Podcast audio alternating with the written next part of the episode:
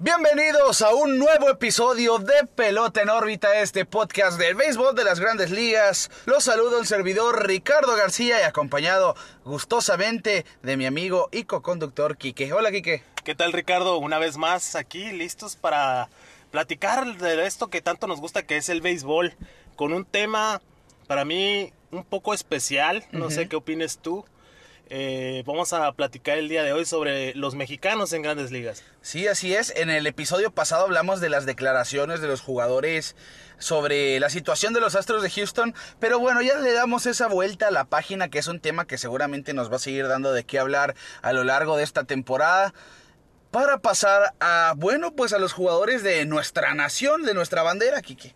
Exactamente, hay que hablar un poco de cosas diferentes, ya mucho drama, mucha, mucho cuestionamiento. Yo digo que es momento de estar viendo el futuro, porque se ve bueno el futuro en el béisbol mexicano y ahora que estamos empezando el spring training ya con los eh, juegos a todo lo que da, mm, pues es buena idea darle pie a este tema que para mí es excelente. Sí, es que la verdad es que hay una muy buena legión mexicana que busca pues establecerse en el gran show, en la gran carpa.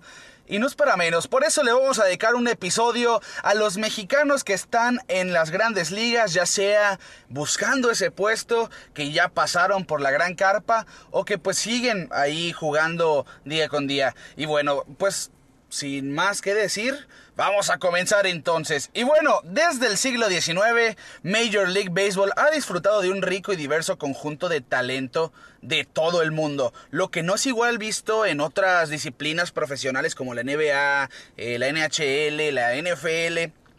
Y pues es que en el béisbol de grandes ligas, cada estado del país del norte de nosotros, de Estados Unidos, cada estado ha tenido mínimo un jugador en grandes ligas y 45 países más han tenido por lo menos un jugador jugando pelota internacional. Exactamente, Ricardo, y esto es algo muy bello del béisbol, ¿no?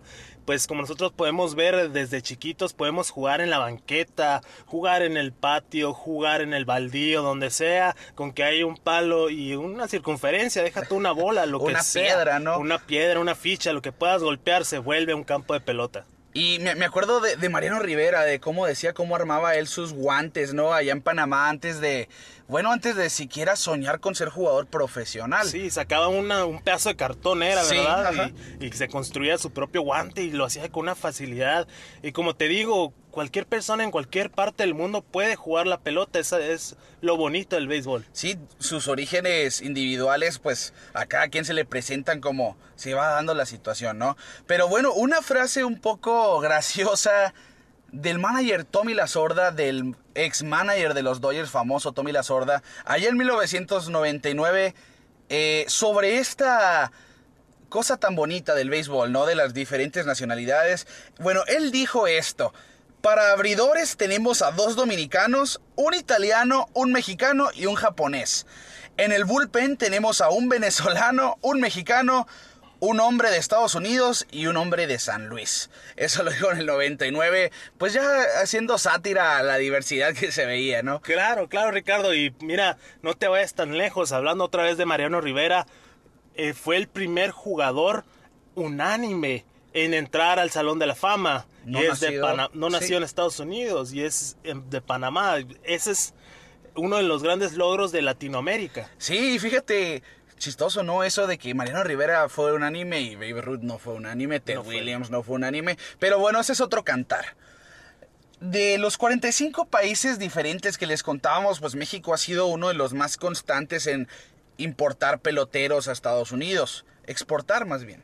Y son los 129 los peloteros que han jugado en MLB y han sido nacidos en México.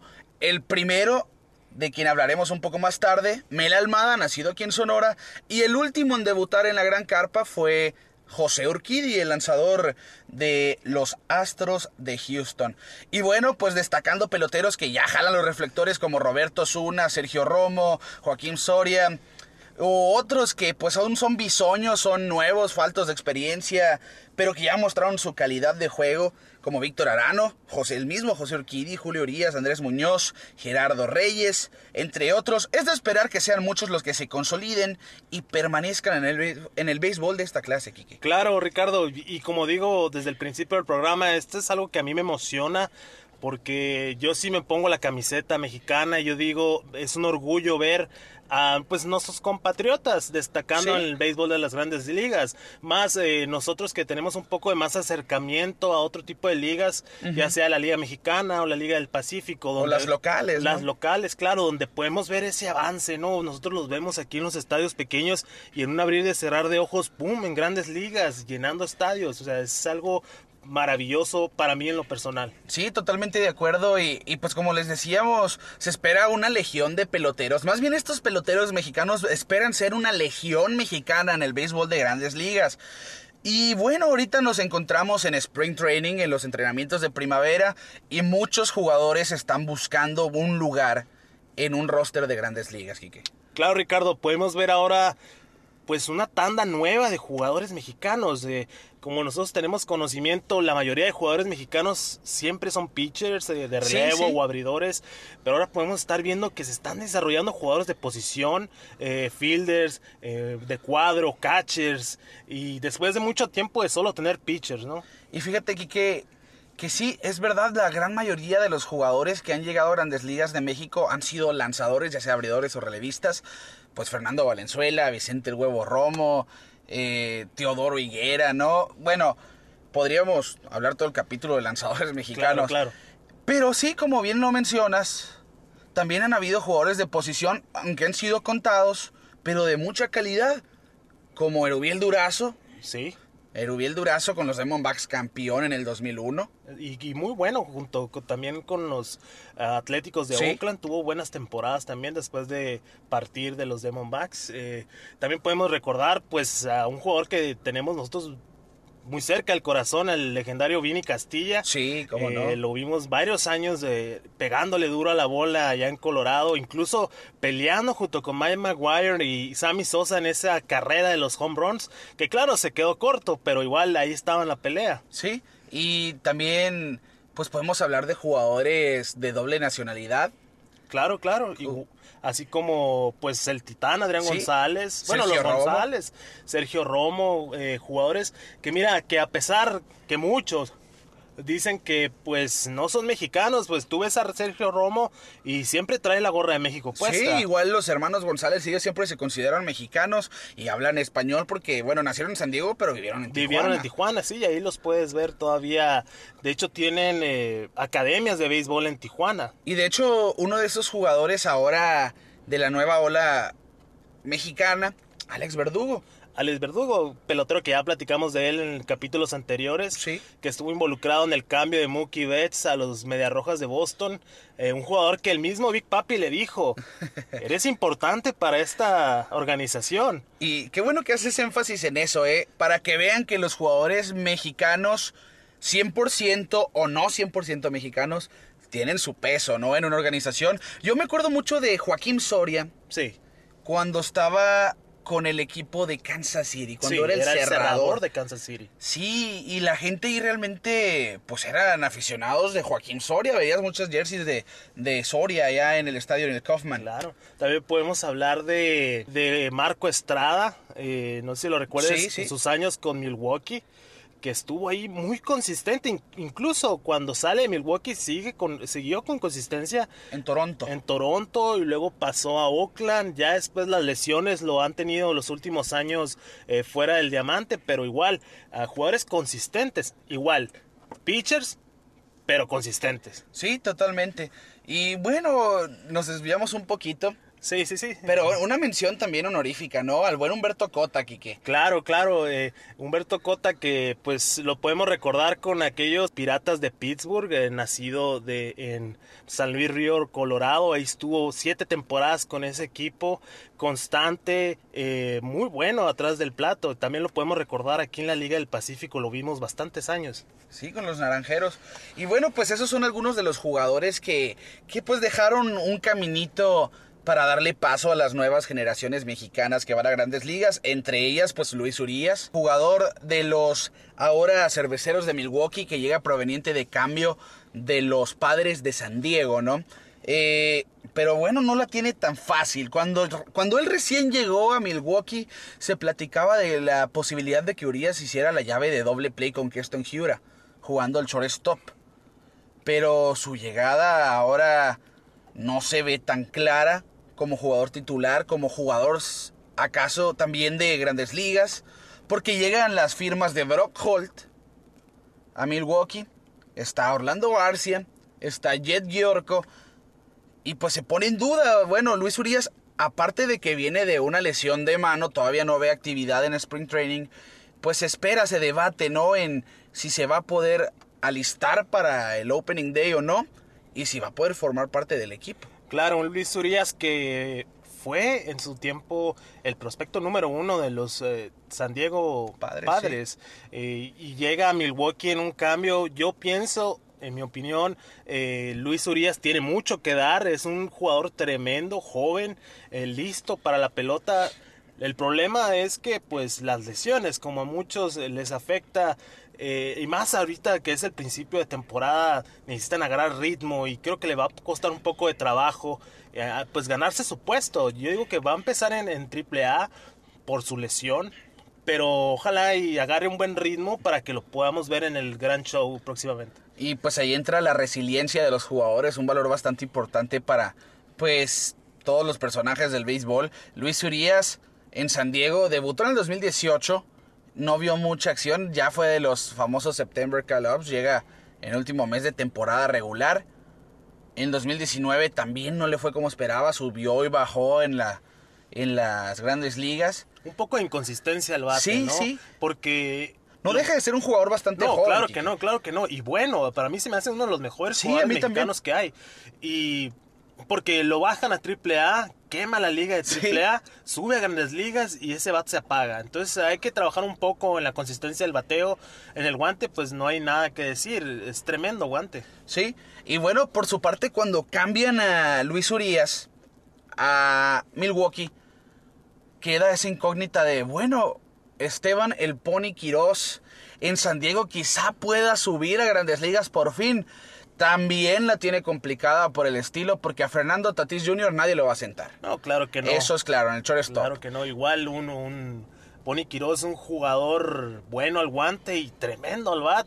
Sí. A pesar de la estatura. La estatura pega unos palos demasiado buenos y igual como, como Urias en AAA quemando la liga, esperemos verlo pronto en el show. Y es que, es que, que fíjate, qué bueno que lo mencionas, son jugadores muy similares, nomás que uno es zurdo y uno es derecho. Exactamente. Pero... Al bateo, ¿no? Sí, sí, a la hora de batear. A mí me llama la atención que Quiroz no ha llegado a grandes ligas. Su camino por grandes ligas, bueno, por su carrera de búsqueda de grandes ligas, no ha sido el más fácil porque con Boston, bueno, en su momento estaba Pedroya. Estaba Bogarts en las paradas cortas. Sí, sí, sí. Lo cambian a San Diego. Estaba Urias por encima de él estaba Fernando Tatís, luego firman a Machado y ese cuadro pues ya se carga un poco. Ahora también con el cambio de Luis Urias, como iba a mencionar, pues esperaba que Pony Quirós por fin diera ese brinco, pero después llega el cambio de Jurickson Profar a San Diego y le ponen una trabita más. Pero de momento, fíjate que, que el Pony Quirós ha tenido un spring training bastante frío. Va empezando, eso es verdad Van cuatro juegos para él, seis turnos al bat, donde batea de .167 con dos impulsadas y en esos tres, en esos seis turnos tiene tres ponches. Sí, eso le, dificulta un poco más, ¿no? Más por los ponches, ¿no? Eh, yo creo que necesita ser un poco más consistente, igual en el mismo caso de Urias, para poder, ves que ves a los eh, monstruos arriba de ellos y uno piensa, oye, pues no la van a hacer. Yo sí pienso que la pueden hacer, ¿no? Sí, sí. Eh, yo sí pienso que hay mucho talento en esos jugadores y que pueden llegar a grandes ligas. Son jóvenes, Ricardo, les queda mucho tiempo por delante. Yo creo que en uno o dos años ya los vamos a ver como titulares. Y ojalá que desde este mismo año, ¿eh? sí, ojalá, claro, claro. Y bueno, esos son jugadores que ya llevan un poco de tiempo, Urias y Quirós, en esa carrera por llegar a la gran carpa. Pero hay otros casos como el de Joey Meneses, que el, bueno, uno de los mejores bateadores de actualidad mexicanos, pero que por una u otra razón no han podido llegar a grandes ligas. Ahora firmó contrato de liga menor con los Medias Rojas de Boston.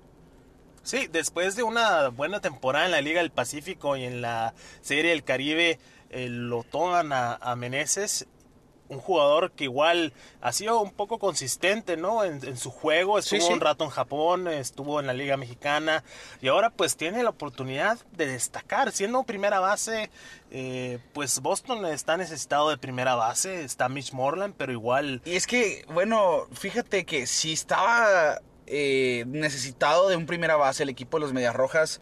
Yo veo bien difícil que suba Meneses porque sí, está Morland. Sí. Pero lo más seguro es que con Michael Chavis y con Bobby Dalbeck se haga una mancuerna ahí en la inicial. Sí, Y pues es un outfield ya también bastante populado ahí. Kevin Pilar, Jackie Bradley Jr., Benintendi, el mismo eh, Bobby Dolbach. O sea, sí, totalmente, pero en mi opinión, eh, la primera base sería la opción más viable, porque En, el, en los jardines está Benintendi, está Jackie Bradley Jr., tienen a Kevin Pilar, Verdugo está ahí ya posicionado, a pesar que ahorita está bateando con unas lesiones, pero ya está establecido él en el outfield.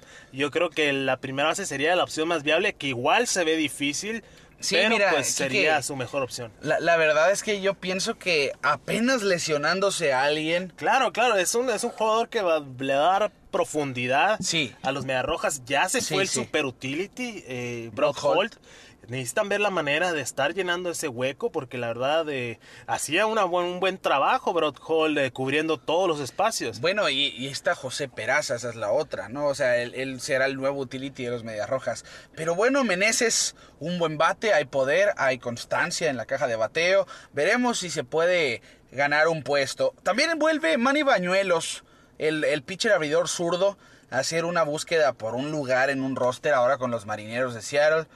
Estuvo en el 2015 con los Bravos de Atlanta. La temporada pasada estuvo con los White Sox, pero le fue pésimo una, un porcentaje de carreras limpias de casi 7, Quique.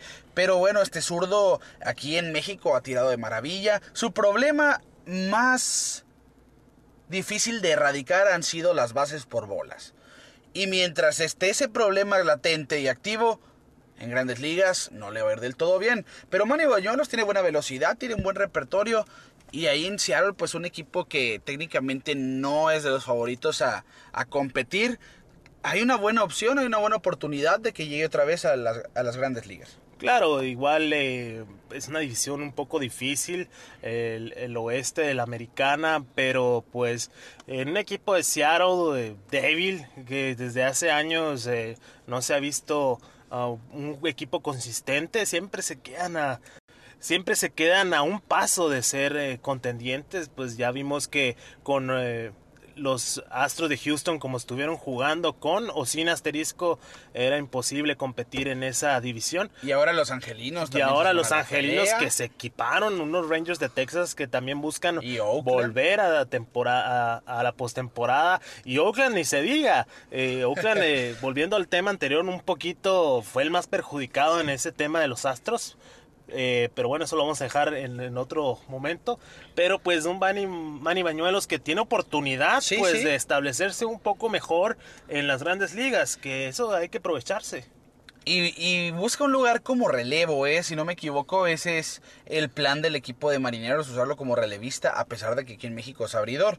Pero bueno, en otras organizaciones, uno de los mejores bateadores mexicanos aquí en México porque en Estados Unidos no ha tenido tanta suerte, Sebastián Elizalde, que también está con el equipo de los Mets, no ha tenido actividad hasta el momento, pero pues es un zurdo con buena habilidad para chocar la pelota, tiene poder ocasional, es un buen jardinero y también primera base de ocasiones. Claro, y ahorita los Mets que no se ve claramente para dónde van, eh, que sí, que no, que agarran buenos refuerzos, y yo creo que, pues no te digo que está fácil porque no es fácil llegar al show, pero tiene una buena oportunidad de presentarse ahí con los Mets de Nueva York, siendo consistente, como tú dices, es un buen fielder con poder ocasional, pero pues eh, unos Mets que todavía no se le ven pies ni cabeza, podría tener oportunidad de llegar. Muy difícil, ¿no? Como jardinero es difícil porque, bueno, está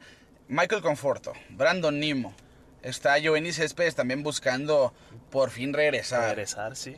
Entre Juan Lagares y bueno, los, los, las oportunidades ahí están, pero es un milagro el que tiene que encontrar. Sí, pero como te digo, esos Mets, o decirlo de cierta manera, tienen mala suerte. Siempre algo le pasa a Siempre los algo Mets, le pasa a los Mets. Y entonces, tal vez esa suerte le, le beneficia a Lizalde. No Sí. sabemos. Bueno, otro jugador, hermano de Luis Urias, Ramón Urias, está buscando pues llegar a las grandes ligas. Hasta ahora con los Orioles, en seis juegos, en nueve turnos al bat, no ha tenido mucha suerte.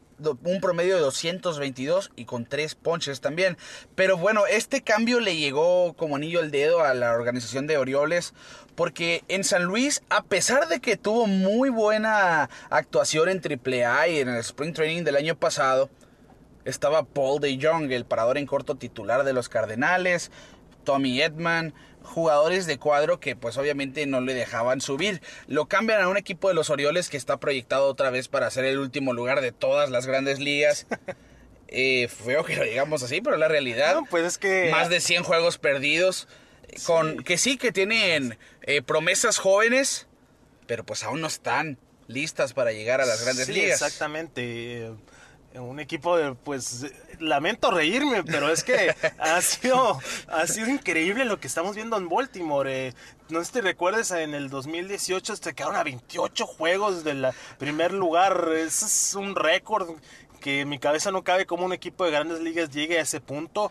Pero bueno, volviendo al lado positivo, a Urias le podría beneficiar a él también este ¿Sí? caso, porque pues muchos dicen que ni siquiera son jugadores de planta los que están en, en, en Baltimore. Es un experimento que no sé qué es lo que están haciendo. En esta temporada muerta solo hicieron un movimiento y, para firmar a José Iglesias, un jugador que igual no va a hacer mucho ruido pero igual eh, le puede ayudar a él para tener más juego, para irse familiarizando con, con la liga y pues desarrollarse como jugador. Vamos a ver qué pasa.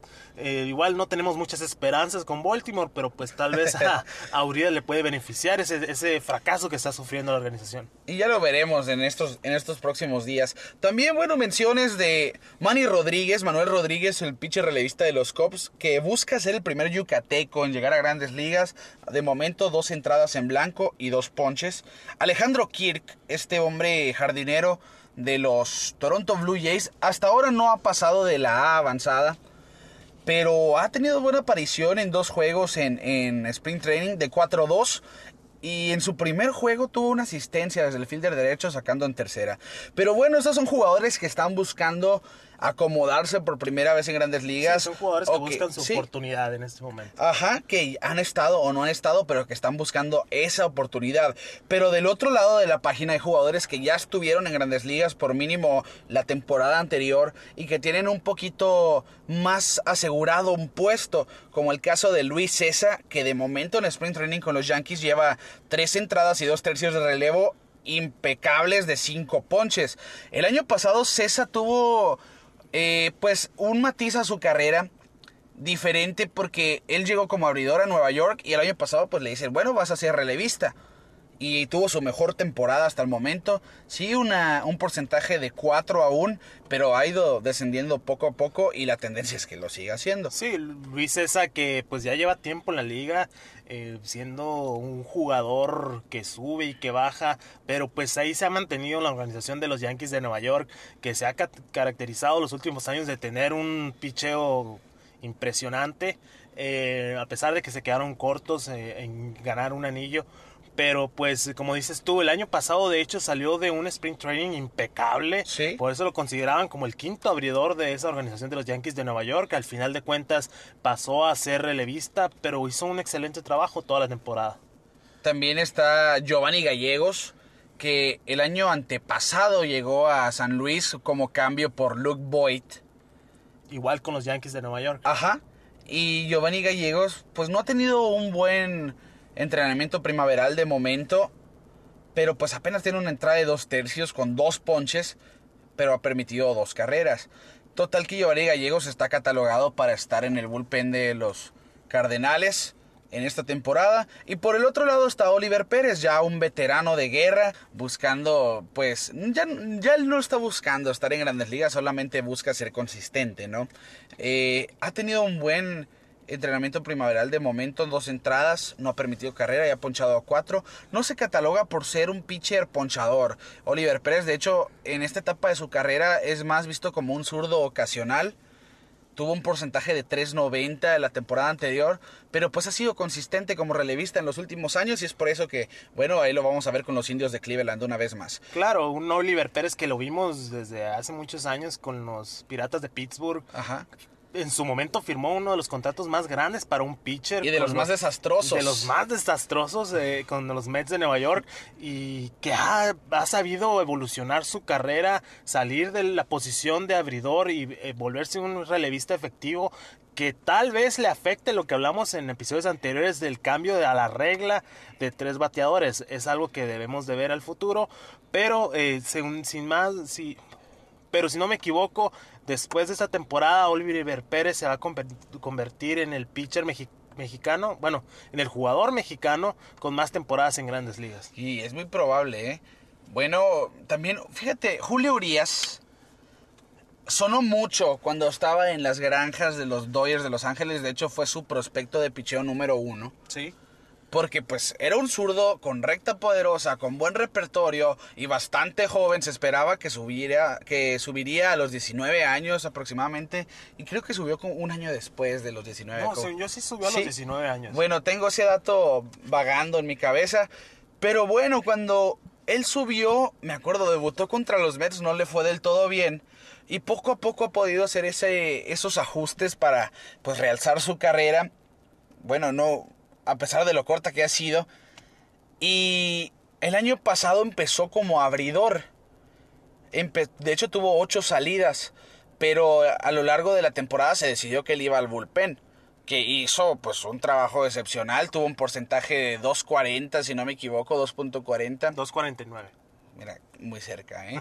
y, y ahora Dave Roberts pues le da el voto de confianza para que entre a la rotación. Claro, es que es muy joven, Ricardo. Y la verdad, eh, los problemas que ha tenido Julio Urias no ha sido por su capacidad ni por su talento, ha sido más que nada por lesiones. Tuvo una fuerte lesión en el hombro que le costó trabajo regresar, eh, recuperarse. Lo pudimos ver que cuando regresó de esa lesión, participar en los playoffs, una buena participación de Urias.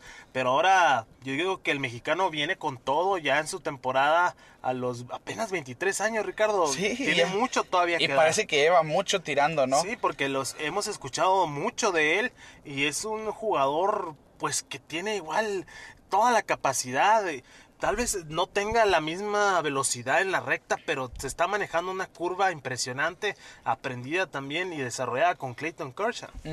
Y pues qué buen maestro, ¿no?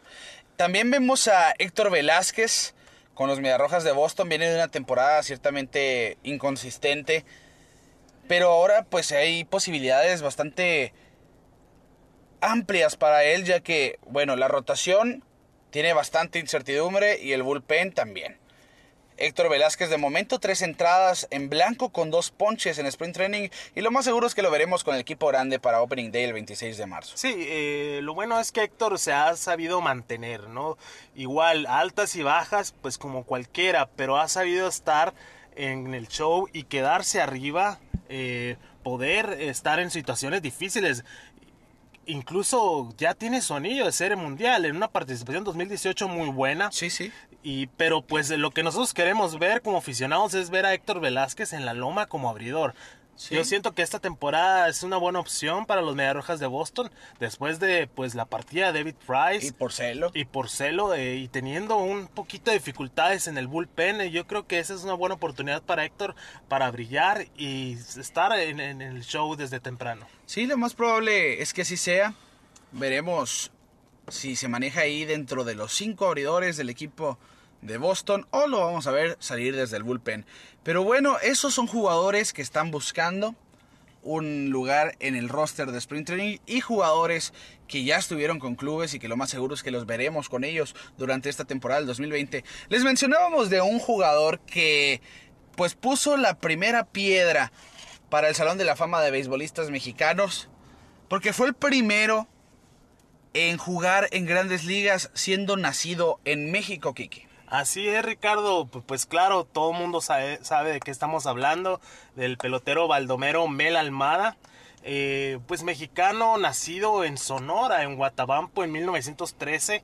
Eh, después se pasa a vivir a Los Ángeles, ahí es donde estudia y se desarrolla como pelotero. Eh, fue el primero. Llega a debutar en las ligas en 1933 con los Mediarrojas de Boston. Eh, un dato curioso, Ricardo, que la verdad a mí me da mucho gusto decirlo. Eh, Mel Almada fue el último jugador en darle un imparable a Babe Ruth cuando era abridor. El sonorense se fue ante el Bambino en su carrera de tres hits con dos bases por bola eh, allá en septiembre del 1973, eh, su temporada de debut. Eh, Mel Almada le pega el último imparable que permitió el legendario Babe Ruth. pues, ¿qué te puedo decir de Mel Almada, Ricardo? Fíjate, Kike, yo tengo un dato también de esos datos para pantallar al suegro. Está Jody Maggio, tiene el récord de más hits consecutivos, ¿Sí? con 56. Mel Almada, muy similar a ese récord, de 56 juegos, conectó en 54 juegos hit. Pues se quedó cerquita, Ricardo. Pues ese era conocido como un excelente primer bat, ¿no? Sí, sí. Eh, capaz de impulsar la bola y y ejecutar el toque de bola en cualquier momento. Y, muy buen corredor, ¿no? Muy buen corredor de gran velocidad, un centro fielder excelente. Eh, él estuvo presente en las grandes ligas de, de 1933 a 1939. Eh, vistió los eh, uniformes de los Mediarrojas de Boston con su debut. Estuvo con los Nacionales de Washington. Los senadores en ese entonces. Con los senadores de Washington, sí y eh, con los Browns de San Luis y con los Brooklyn, Brooklyn Dodgers que ahora ya son en Los Ángeles. Eh, fue inducido al Salón de la Fama del Béisbol Mexicano y pues eh, nosotros lo recordamos como pues una leyenda, ¿no? Ricardo, orgulloso sonorense, él fue sepultado incluso aquí en México. Existen miles de anécdotas de Baldomero y la verdad, pues todos los jugadores eh, hasta la fecha yo creo que recuerdan a, ese jugador como el primero en tocar las grandes ligas. Sí, el primero de 129 mexicanos que han llegado al mejor béisbol del mundo. Y bueno, Quique, pues de esta manera vamos a llegar al final de este episodio. Un último comentario. Pues la verdad, Ricardo, me apasiona mucho hablar de mis compatriotas eh, mexicanos en grandes ligas. Eh, yo sé que nos hicieron falta nombres, eh, pero pues podríamos estar horas y horas platicando de todos los que están, todos los que estuvieron y todos los que van a estar en grandes ligas. Pero pues el chiste es que la gente que no está muy familiarizada con estos nombres tengan una probadita y que lo sigan para que pues se cree más afición a estos jugadores. Sí, totalmente de acuerdo. Jugadores jóvenes que buscan esa oportunidad ya para pues vivir su sueño de toda la vida como peloteros y jugadores ya consolidados que veremos durante estos años. Bueno, pues yo les quiero pedir por favor que nos compartan en todas las redes sociales que puedan, Instagram, Facebook, Twitter, donde gusten. Pelota en órbita, pues ya vamos por un quinto, una quinta emisión con mucho gusto y lo vamos a seguir haciendo porque nos gusta y nos gusta que estén con nosotros. Y también, bueno, donde veanlo, donde puedan nos van a encontrar, ya sea Spotify, Apple Podcast, Google Podcast, otras plataformas. Hey Alexa, ponme pelota en órbita. Hey Siri, ponme pelota en órbita. Ahí lo pueden hacer desde sus casas, cualquier bocina inteligente, sus celulares, donde gusten y como gusten. Bueno, se los pido de favor. Y de esta manera nosotros nos vamos a despedir. Hay muchos mexicanos en béisbol de grandes ligas buscando una oportunidad. Y nosotros decimos, nos vemos a la próxima, fuera de órbita.